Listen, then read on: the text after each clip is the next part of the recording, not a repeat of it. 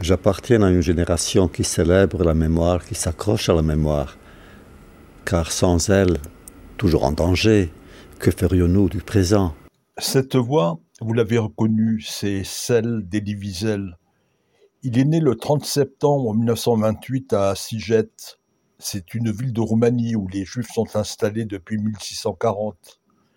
Près de 40% de la population, soit 11 000 personnes, est juive. Les parents d'Elie sont des juifs pratiquants. Ils tiennent une épicerie. À la maison, on parle en yiddish. Elie a deux sœurs aînées, Béatrice et Ida.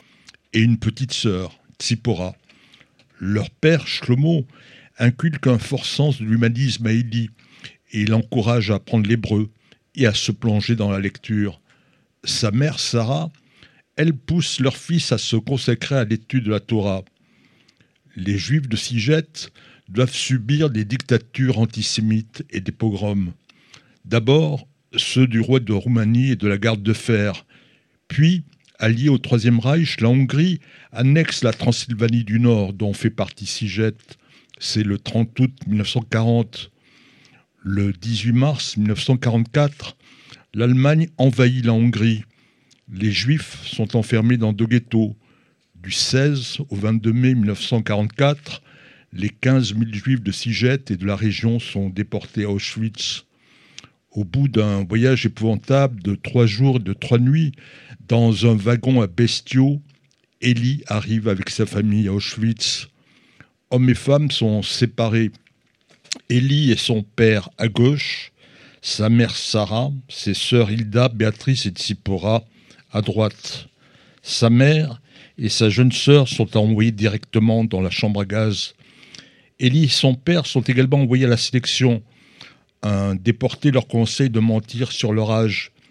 Elie, qui a 15 ans, et son père se retrouvent devant le docteur Mengele. Il les envoie après un examen de quelques secondes vers les chambres à gaz. Shlomo Wiesel récite le Kaddish. Mais au tout dernier moment, Shlomo et Elie reçoivent l'ordre d'aller dans une baraque. Les quotas du jour ont été atteints. Plus tard, Elie Wiesel écrira Jamais je n'oublierai cette nuit, la première nuit de camp qui a fait de ma vie une nuit longue et sept fois verrouillée.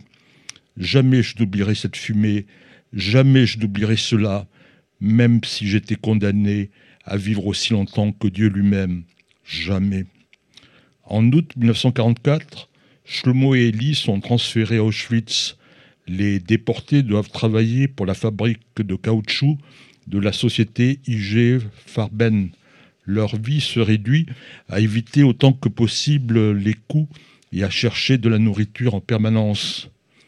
Janvier 1945, l'armée rouge s'approche. Les Allemands évacuent le camp et ses 60 000 déportés, juifs pour la plupart. C'est la marche de la mort. Au bout de dix jours et de dix nuits, ils sont que peu de survivants arrivés au camp de Buchenwald, près de Weimar, en Allemagne. Shlomo s'affaiblit de jour en jour. Il ne peut plus bouger de ce qui lui sert de lit. Le matin du 29 janvier 1945, Élie trouve un autre juif étendu à la place de son père. Les nazis ont pris Shlomo avant l'aube pour le brûler. Il était peut-être encore vivant. Le 11 avril à 18h, les premiers tanks américains délivrent les rescapés. Leur premier geste est de se jeter sur le ravitaillement.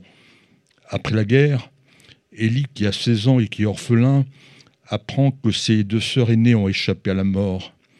Il est recueilli par l'Osée, l'œuvre de secours aux enfants. Il réapprend à vivre. Il s'initie à la langue française puis il est étudiant en philosophie et littérature à la Sorbonne. Il restera dix ans en France avant de s'installer aux États-Unis.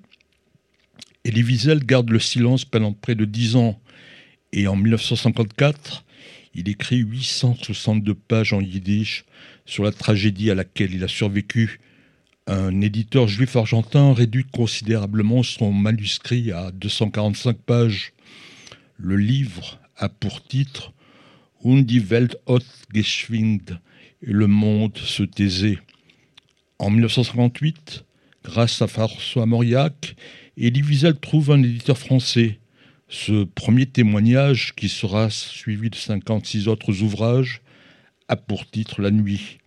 Le 6 mai 2006, dans l'émission de Thierry Ardisson, Tout le monde en parle, Elie Wiesel confie J'aurais aimé être chef d'orchestre parce que quand on est chef d'orchestre, il y a, il y a quand même une écoute.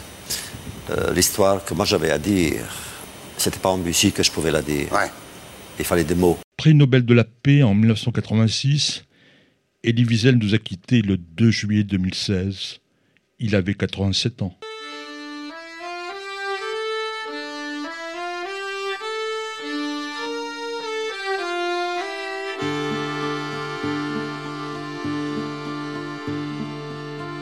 Häufen vorne liegt der Kälber, liegt gebunden mit der Strick. Heuchen Himmel, flitt der Feigel, flitt und dreht sich hin.